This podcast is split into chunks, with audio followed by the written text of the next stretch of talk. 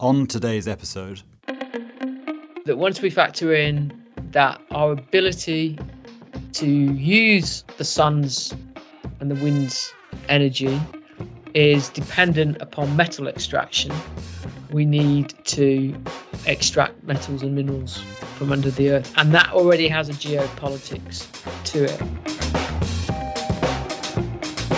Welcome to the Active Share podcast that explores less obvious investing insights in a world that's always changing.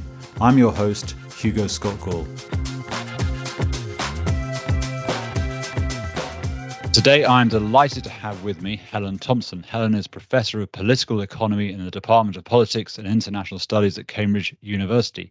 Her present work centers on the geopolitics, political economy, and domestic politics of energy. Her most recent book, Disorder Hard Times in the 21st Century, was published last year and was shortlisted for the 2022 Financial Times Business Book of the Year. She has written for, among other outlets, the Financial Times, New York Times, Sunday Times, The Guardian, as well as Foreign Affairs, Project Syndicate, the London Review of Books, The New Statesman, Nature, and Prospect. Helen, thank you very much for coming on the show. It's a pleasure to be here, Hugo.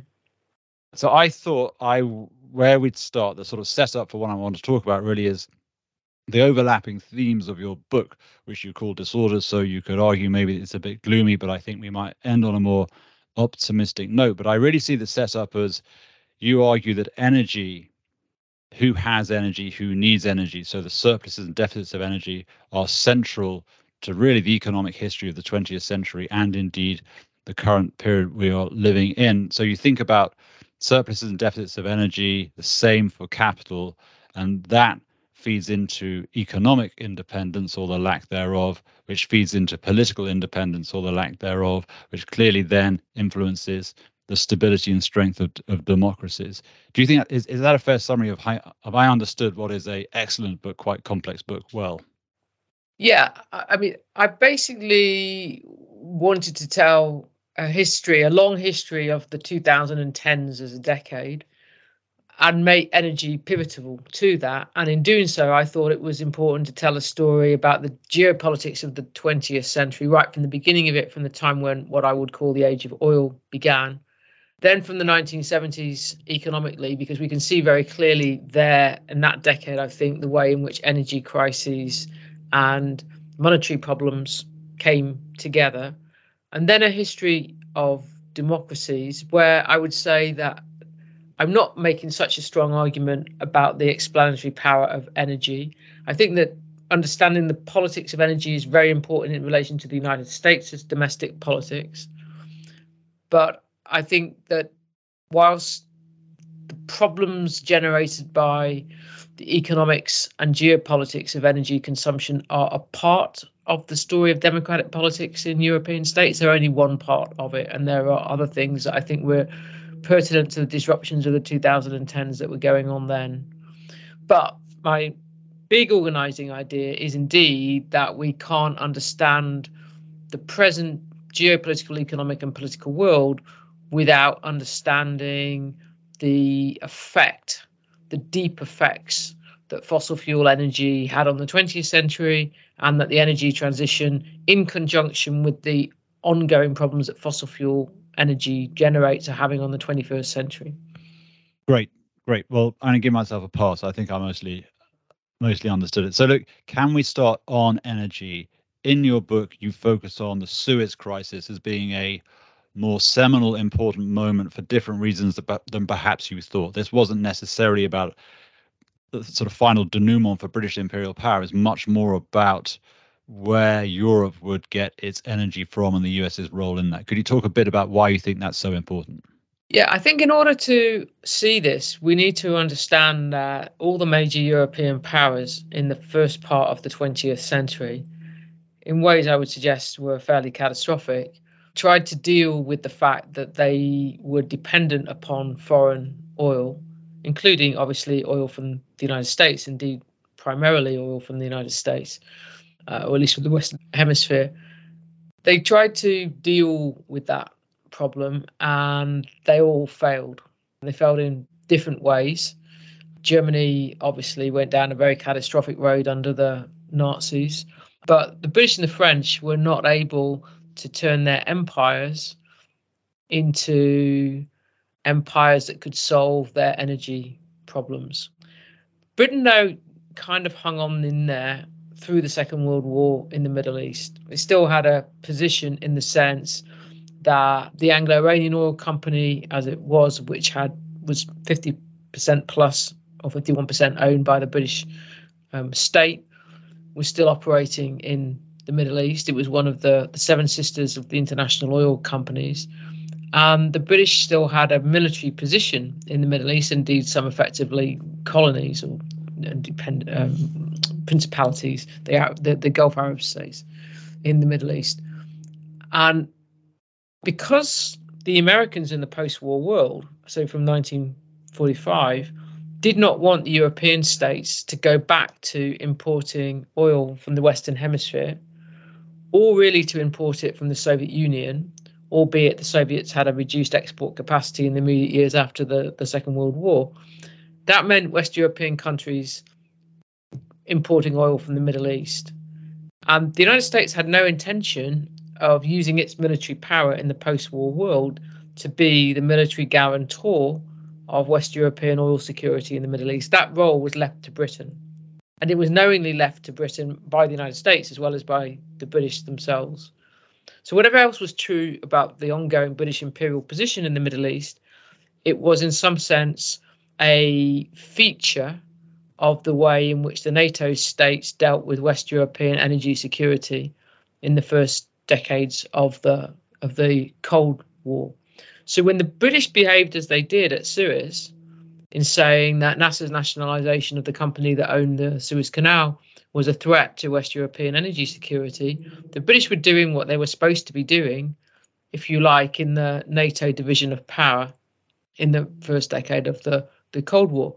But Eisenhower was always juggling another problem, which was he didn't want the Washington lined up against Arab nationalism. And he certainly didn't want that at a time when he was running for re-election. So when the Suez crisis came, the British did what they thought was their role. They performed that role, and the Americans used their financial power to say, "No, you don't." Now that was then a huge seismic shock, not just in Britain, but in France, obviously, because France had been party to the military action too, but also in West Germany. I mean, Konrad Adenauer, the West German chancellor, said that it was a, in some sense, a violation of European reason of state what the Americans had done. And what you can see from that point is that the West European governments, in different ways, in part collectively and in part not collectively, all said we need to do something different about energy security.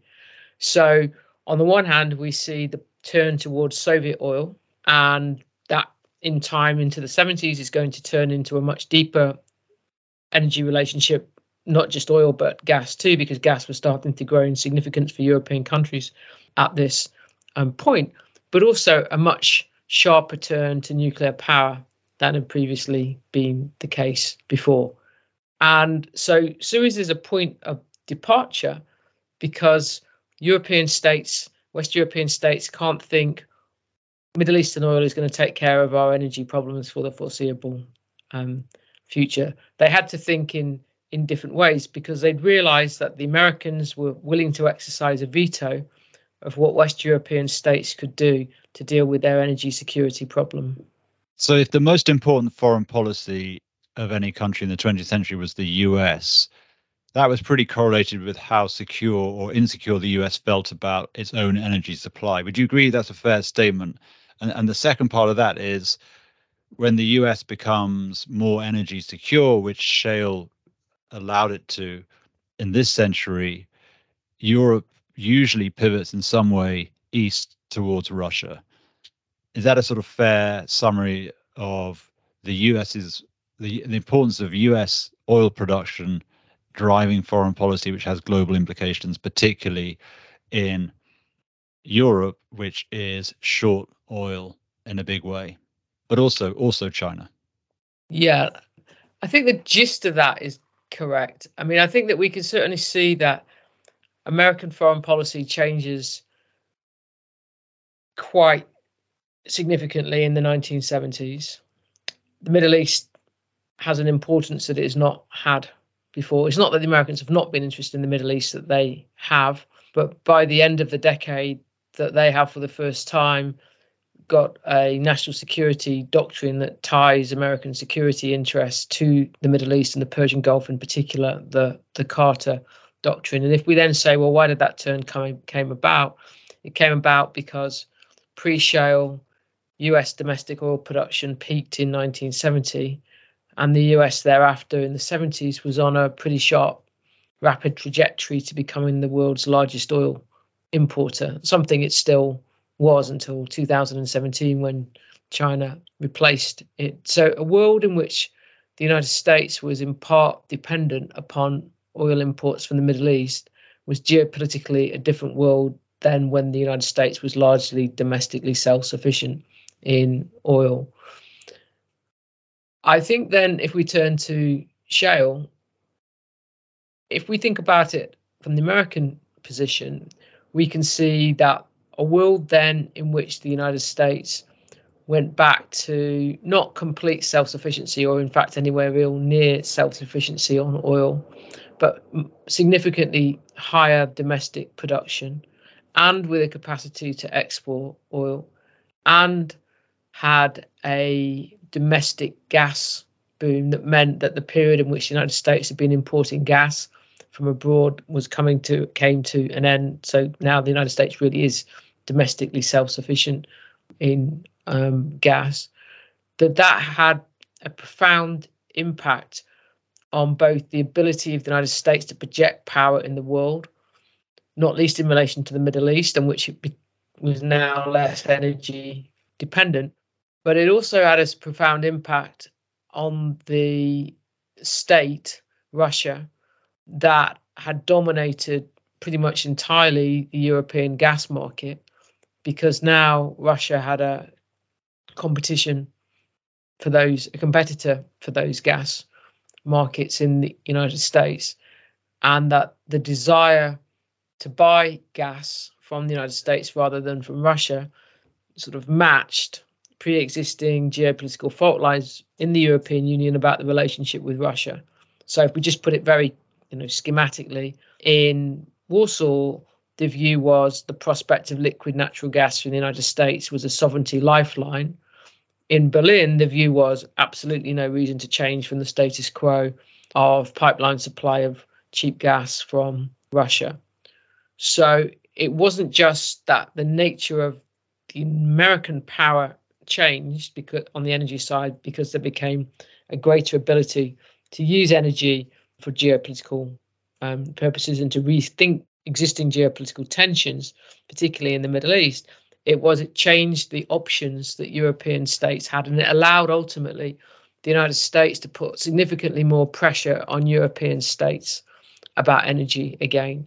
So if we go back to that Suez story, and say that that was a period in which the Europeans tried, or the West Europeans, I should say, tried to assert some autonomy against the United States, having had such a restriction on their autonomy placed at Suez. I think we can see then the period from the 70s through to one can argue whether it's like the middle of the 2010s or all the way through to the Russia's war, in which Europeans and Germany in particular had gathered for themselves considerable autonomy from American pressure on their energy policy. That period then came to an end. And part of that story is, is obviously about the way that Russia behaved, but it's also about the ability of the United States, in some sense, to discipline European powers where energy is concerned through shale. So I've got two questions coming off that, but I don't want to ask them both at once because it's too much. But the first is there's certainly an argument now that the US is increasingly self-sufficient, not just in energy, but in lots of things. You know, the US is a, is a lucky country in that sense, and therefore it doesn't need to police the world. And that policing really comes in the form of the US Navy. So that changes the established order, and someone else or others will have to step in to make make the world safe. Certainly, if you are an importer of things, and certainly if you're an exporter of things, and it shifts, you start getting more regional powers than maybe you had is that a view you, sub- you subscribe to? Because if you say the transition to renewables, alternative forms of energy just takes longer, and there are some we know there's impediments such as storage. If that takes longer and US shale is close to peaking, and that's maybe a dangerous assumption to make to bet against the engineers that actually the US can't get more productive. But if if the US sees it's beginning to import a bit more energy, now obviously the US is a great place to have renewables. It's sunny and it's windy, so again the US is lucky there. But if that takes longer, might this idea that the US really is retreating so much from the world be wrong because it's going to have to ha- hang around a bit longer because it does have a small but growing external energy dependency? I think that the way that this question plays out is for the the me over the next decade is pretty important. I think that what is true already, or what is clear already, I should put it that way, is there is a sharp distinction between gas and oil in this respect. Is it doesn't look like the United States is going to be going back to any kind of significant dependency upon gas. The United States, it, it is, I think, genuinely self-sufficient in that area. It looks like the shale um, gas boom will last longer by some time than the shale oil boom. I think that we can see already that the shale oil trajectory is causing the Americans some problems. And that isn't because the shale oil boom is over. Clearly, that isn't the case. But it's become quite concentrated in the Permian basin if you look of like where the growth is coming from and a couple of the earlier big plays perhaps particularly Eagle Ford back and are not going to come back to a, a beyond peak.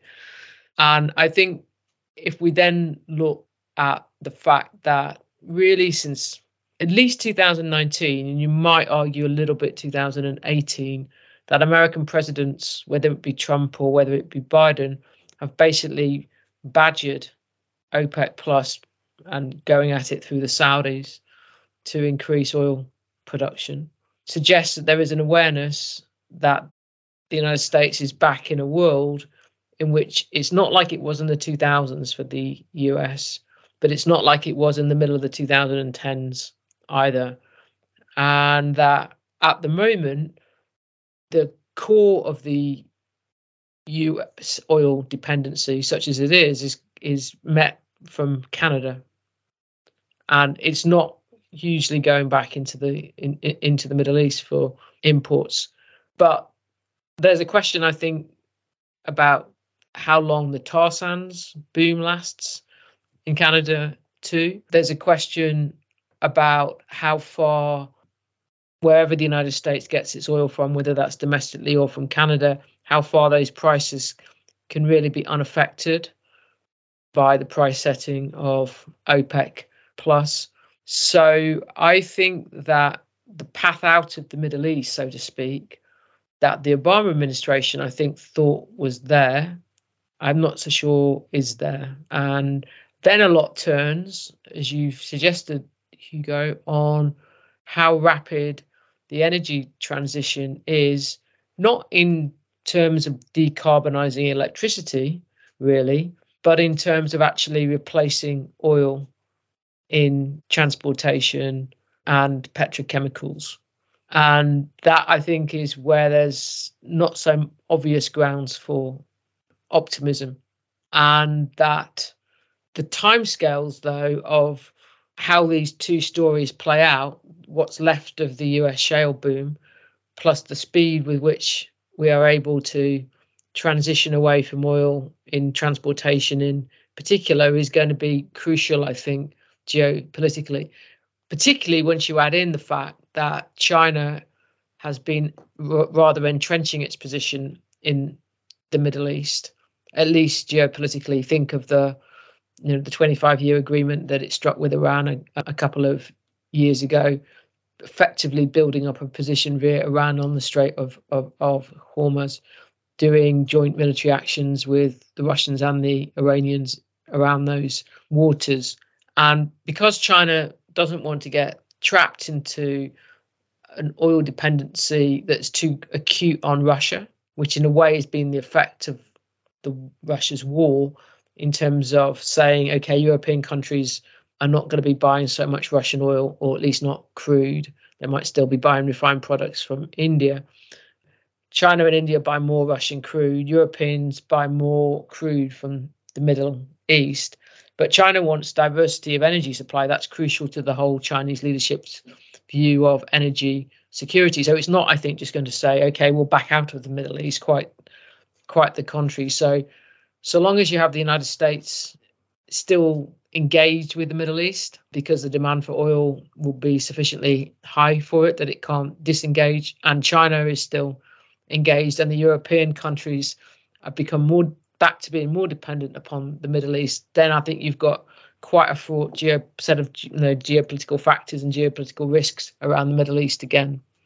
That does get more geopolitically challenging. And I guess, as you say, what China is doing is similar to what the US has done before. When the US thought we're more dependent on, on the Middle East, it was more involved in the Middle East, it was more, you know, to, to manage its security of supply. So I guess what China is doing is pretty rational, you would have thought. But I guess, you know, you, you started talking about the energy transition. I don't know if you would have thought this. I, I think certainly consensus would not have expected, say, three or four years ago that Europe could pivot so quickly and effectively, with some luck, on gas prices away from dependency on, on Russia. Does that give cause for optimism that actually you can re engineer s- supply chains of, of energy? Or is it more Europe pivoted away, that was successful because the US was available to supply, because North Asia was experiencing still lockdown and quite weak demand. So, should we not infer from that too much optimism in terms of you can actually reduce dependency quite quickly? And secondarily, to play this forward, we can debate how quickly energy transition happens away from fossil fuels.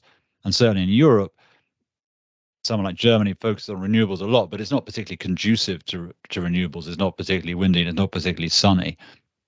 At least the UK has wind.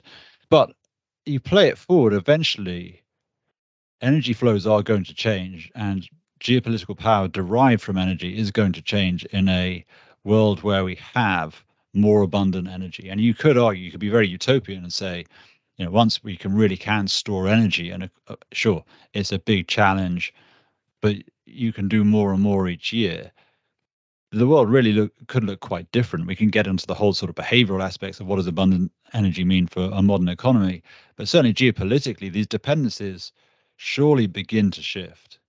On the first question, I think that there's um, an optimistic answer and a pessimistic answer.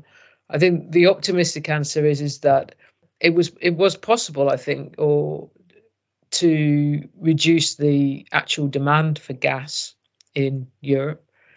I think some of the significant reduction in industrial demand for gas may still play out in terms of higher food prices this year, but because of the absence of you know, using gas for fertilizers and, and the consequences then that had for uh, poorer countries in the world in, in fertilizer markets. But I think that there were clearly energy efficiencies, or put it the other way around, there was considerable energy inefficiency in the way in which gas was industrially being used in Europe. I think I think that's partly what last year showed, and that's encouraging.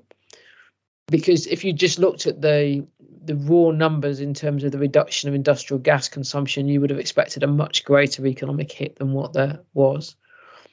I think what's not so encouraging is the reality that the reason why European countries were able to adjust in the way in which they did was that their demand for liquid natural gas and their ability to pay higher prices basically shut out a significant number of poorer Asian countries out of those liquid natural gas markets. I would say, and, and most spectacularly, you know, Pakistan, where it was profitable for the LNG companies to break the contracts, the long term contracts that Pakistan had, pay the penalties and sell to European countries companies in the in the in the spot market. So I don't think we as Europeans should be very complacent or boastful about our ability to detach from Russia in this respect because we really pushed the reduction in demand on onto others and to others who were poorer than we are.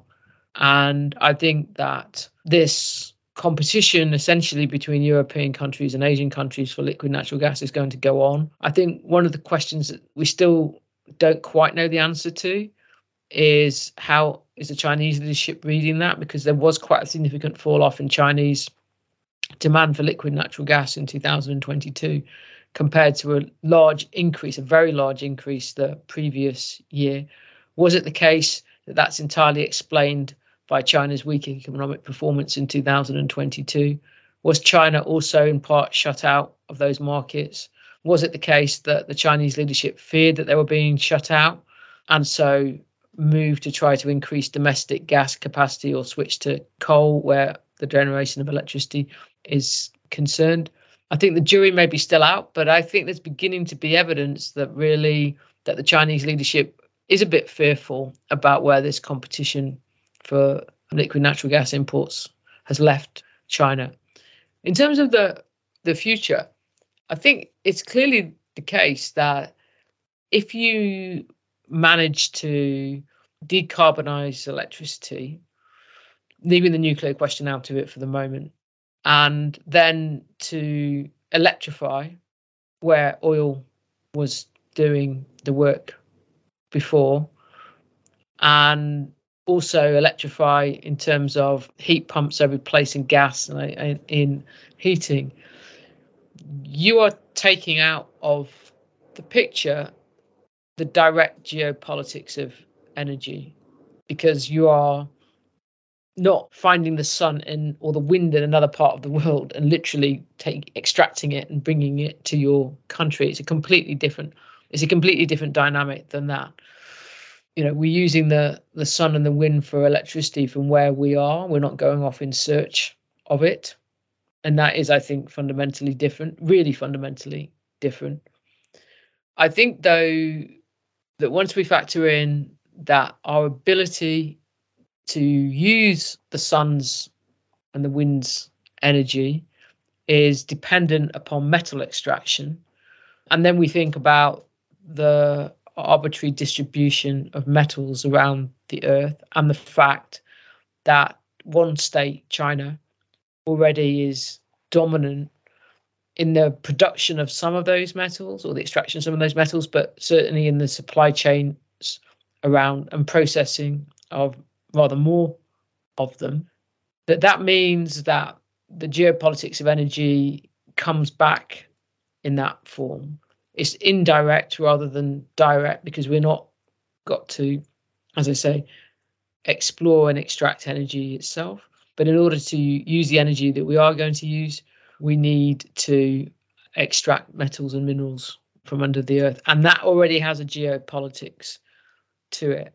And then I think when it comes to Europe, the European countries are all pretty much going to have some of the same difficulties in this geopolitical age that's coming as they've had in the age of oil and gas, because none of the European countries are particularly well endowed with these metals. And to the extent that there are some of them that are important in some European countries, there's considerable domestic political resistance for environmental reasons to the extraction of metals, to mining metals. So I think that the geopolitics will be different. And it may well be that it's more about the supply chains around the extraction and processing or the production the processing than it is about the actual extraction. But there will be a geopolitics of the extraction of metals.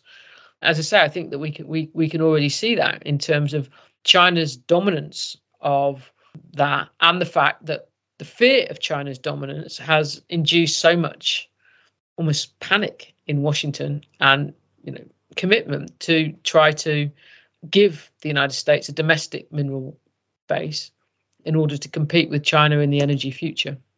So I think my next question leads on from that, which is really around technology. So previously on on on the podcast, we've had Chris Miller who wrote Chip Wars, and I think that's very front and center. That if my more utopian, optimistic view is that energy reduces, which isn't to say it goes away, reduces from its current importance to geopolitics, surely very high end intellectual property, which manifests now in the best chips in the world that the US is trying to restrict Chinese access to. One of the things that Chris Miller says in his book is that the US had an epiphany in the Vietnam War. The missiles weren't accurate. Why weren't they accurate? Because the tech wasn't good enough. So we need to have better chips. We need to have better better semiconductors. So how do you not reduce? How do you slow the increase in potency of Chinese military power, restrict asset, access to chips? Are chips becoming as geopolitically important, or certainly of a similar geo- geopolitical importance to energy? How do you think about really high-end intellectual property, particularly specifically around chips, and that is an increasing source of geopolitical power? Does that enter into your equation, into your mix? Yeah, I mean, I think that if I'd spent more, if I decided to spend more time on East Asia, the geopolitics of East Asia itself, then I absolutely would have made the semiconductor issue quite pivotal to that. I decided for a set of reasons really to leave out the the geopolitics of East Asia outside the context of what was happening to American power more generally and China's ascendancy in the 21st century. Not because I didn't think it was important, but because I wanted to make sure that the three parts of my book, like relative reasonably at least, aligned with each other. And as I didn't intend to talk about the domestic politics of the, the, the domestic politics of any East Asian country or the domestic economies of any East Asian country. I left that side of it also out of the the geopolitics while trying to draw out the parts of it that I thought were significant for the overall story that I did want to tell.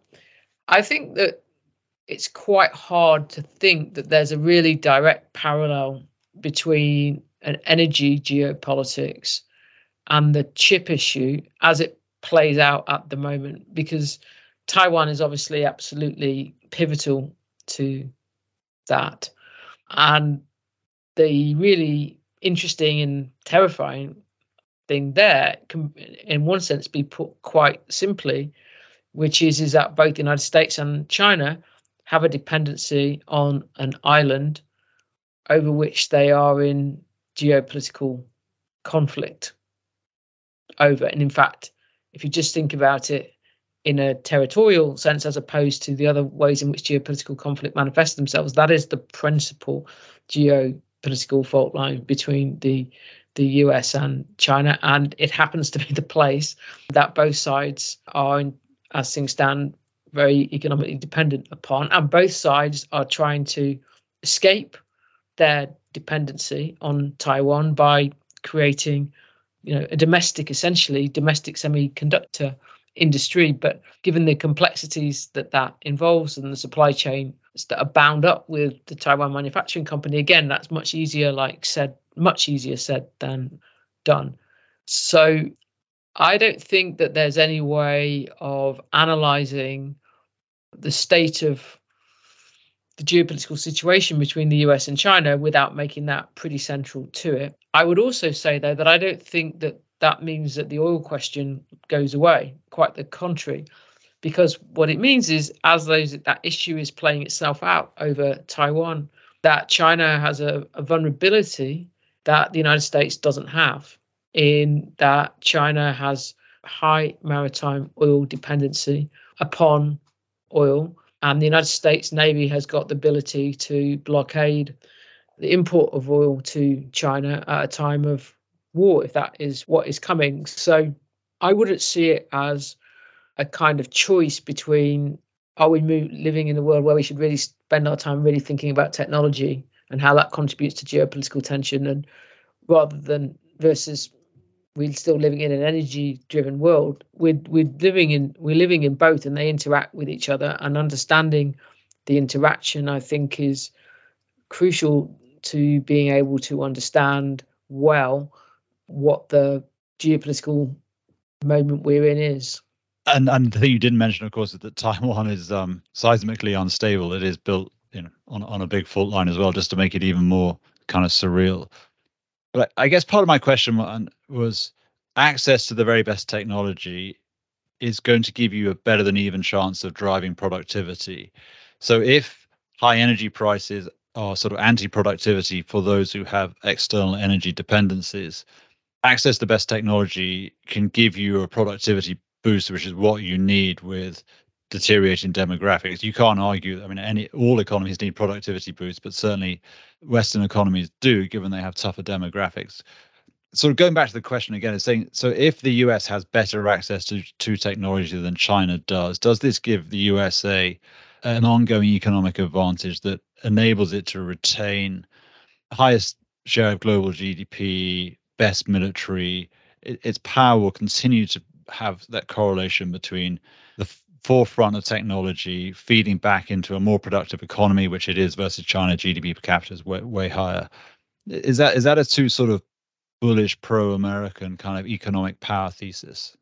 No, because but I, I would say that actually there's a whole set of economic areas where the United States power should really not be overestimated and China's power sorry underestimated and China's power shouldn't be over estimated. The United States, you know, is more powerful, I think, in financially in terms of the dominance of the dollar and the ability of the United States to use access to dollar swaps to exercise power than I'm not saying that it's ever been, but certainly than it was 20 years ago. The United States is much less vulnerable as an energy importing state than it was 20 years ago. I think that it's certainly true that China has made progress in certain economic areas around the energy transition, including electric vehicles, on another level to the US so far. But China can't escape this tech problem around the successes that it that it does have. And this is where I think that the you know the energy question and the the chip question come back together again, particularly obviously where electric vehicles are concerned. So I think if you put together the US strengths and China's weaknesses, we are still living in a world where the balance of advantages in these areas lie with the United States and they don't lie with China.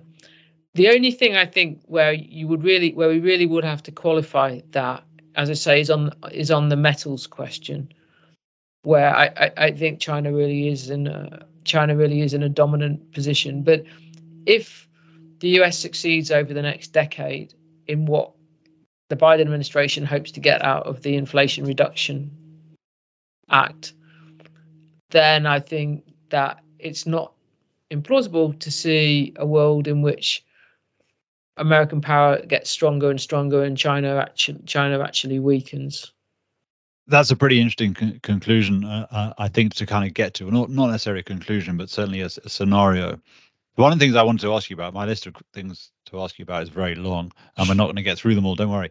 But it is there is an argument that actually we've seen peak peak U.S. financial power that the sanctions applied to Russia may turn out to have some negative unintended consequences, which is the push to de-dollarize. That why should country A buying goods or services from country B, neither of whom in the US have to settle in dollars? Obviously, that's most pertinent in in commodities. So, have we seen was 2008 crisis was that the kind of the blow off for peak US financial power, the move to de dollarize digital currencies, and I guess the kind of ongoing dependence on the dollar that really manifests in shortages in financial crises. And, and we saw it during COVID, where the Fed acted as the world's central banker and made available all sorts of sort of financial contortions to make dollars available. Is that a good situation for the US to be in? Does the US necessarily want to have this power via its currency? And secondarily, is is there sufficient movement in your view to de-dollarize and to kind of reduce most countries' external dependency on dollars? I don't think that the peak of US power in this respect was like 2008. Um, I think if there was going, if there was a peak, and I'm not really yet convinced of that, but it would have to be like in March 2020, as you you you, you said, where the entire well, pretty much the entire world was dependent upon how the Fed reacted at that moment. And I would say that you know, if we had a, a repetition of such a financial crisis, I think exactly the same thing would happen. I don't think that the world financial system and the way in which international banking works has changed radically in the last couple of years that mean that the dollar is less significant than it was. I think the desire for countries who don't have good relations with the United States and obviously start with like Russia and like China not to be caught in doing trade with each other in dollars is very understandable. But the Chinese have been trying to deal with that problem for probably 15 years now. They still don't have, you know, a currency as we know that's convertible fully on the capital account. I think that the desire for escaping the dollar has been intensified by the sanctions that were put on Russia. But I'm not sure the capacity to escape the dollar has really been strengthened by that. I mean, if you just want a kind of like, it's not a trivial example, but just showing the permanence of the dollar in a world that's been shaped for the last year by, you know, like Russia's war, and the transit payments that Russia still makes to Ukraine, you know, done in dollars. We still live in a dollar world, I think, and I think that that is the point that is very difficult for the challenges to the United States to get past. The thing that they have, if we're moving to a world of kind of like a China, Russia, OPEC plus block, then that's a kind of commodity block. I mean, obviously, it's got a big commodity consumer in that in China, but I think that China is is trying to make sure that it kind of gets close to as many OPEC country sorry, OPEC plus countries as possible. And then on the opposite side, we've got the US and European countries and some others, Japan, Australia. But if you then say like what's what's the center of of of that? It's US power. And what's the center of US power? I think it is still US financial power. And in that sense, I think it's revealing that the first significant move that the United States made against Russia after the invasion was the financial sanctions. Now, they haven't had the impact that Washington would have hoped in terms of actually changing Russian behavior. But was that pretty big shot to Putin? I think absolutely. There's no way he would have left, I think, 50% of Russia's foreign exchange reserves outside Russia if he thought that the United States was capable of doing that. And obviously, it's it's caused considerable fear in China but I don't see that they really have an alternative, particularly actually in a way in China's case, because of the way in which Chinese firms, Chinese banks have become integrated into the world financial system. Is what I'm about to describe a too rosy scenario in your view that actually we're on a wave of on the cusp of quite large productivity improvements from you know, the ongoing big steps forward in, in com- computer power, computer processing, that actually, you know, we're bending more and more atoms, so we're seeing big advances in, in medicine, that we are going to have something of a productivity surge. AI will contribute to that as long as you know you, you keep it reasonably tame. Living mm-hmm. standards can go up. Maybe we have two spheres in the world, but can they actually peacefully coexist? We had the Cold War it was different, of course, but nevertheless, there were no major conflagrations. And so, actually, your book, which is called Disorder Hard Times in the 21st Century, as we said, you might be a little bit too pessimistic. Mm-hmm. That there's enough good stuff going on, and there are enough, I guess, constraints to cold wars becoming hot wars, and you can be pretty innovative and increase living standards during cold wars. It doesn't have to be bad news. Yeah, I don't dispute that you can you can increase living standards during like cold wars. I think that the struggle is it's not the only one, but I'm just going to concentrate on this one. Is that the optimistic story relies on quite rapid technological innovation taking place where the energy transition itself is concerned. I think the bottom line there is maybe it will, maybe it won't. The, the, the bottom line there is actually epistemological uncertainty, and that's what makes actually both.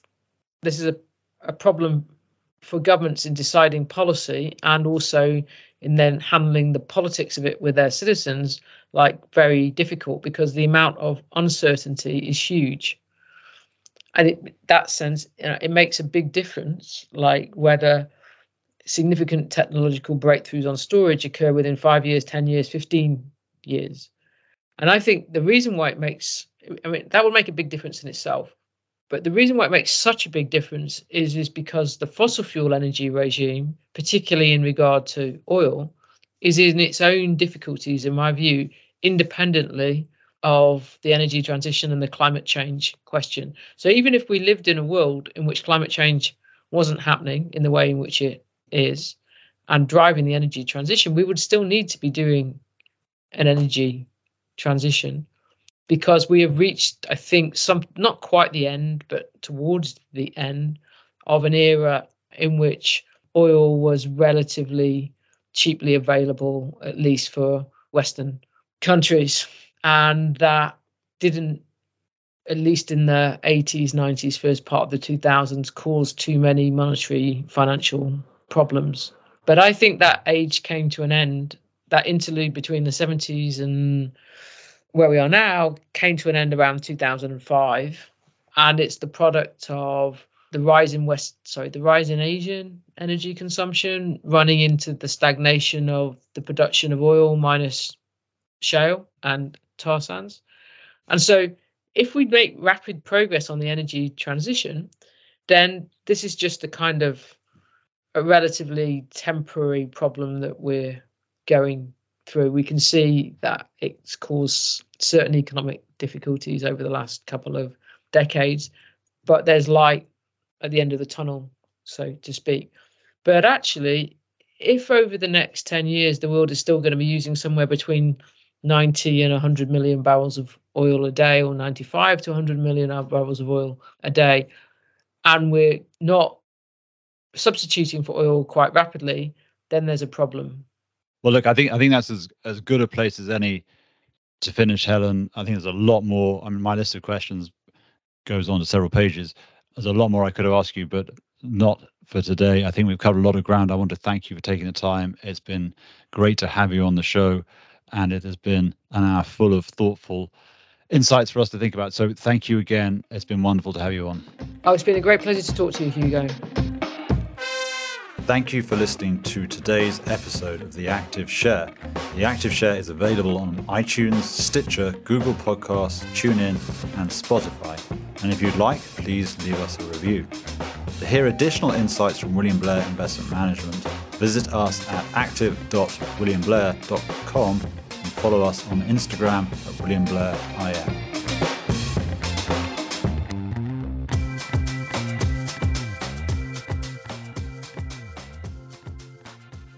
This content is for informational and educational purposes only and is not intended as investment advice or a recommendation to buy or sell any security or to adopt any investment strategy.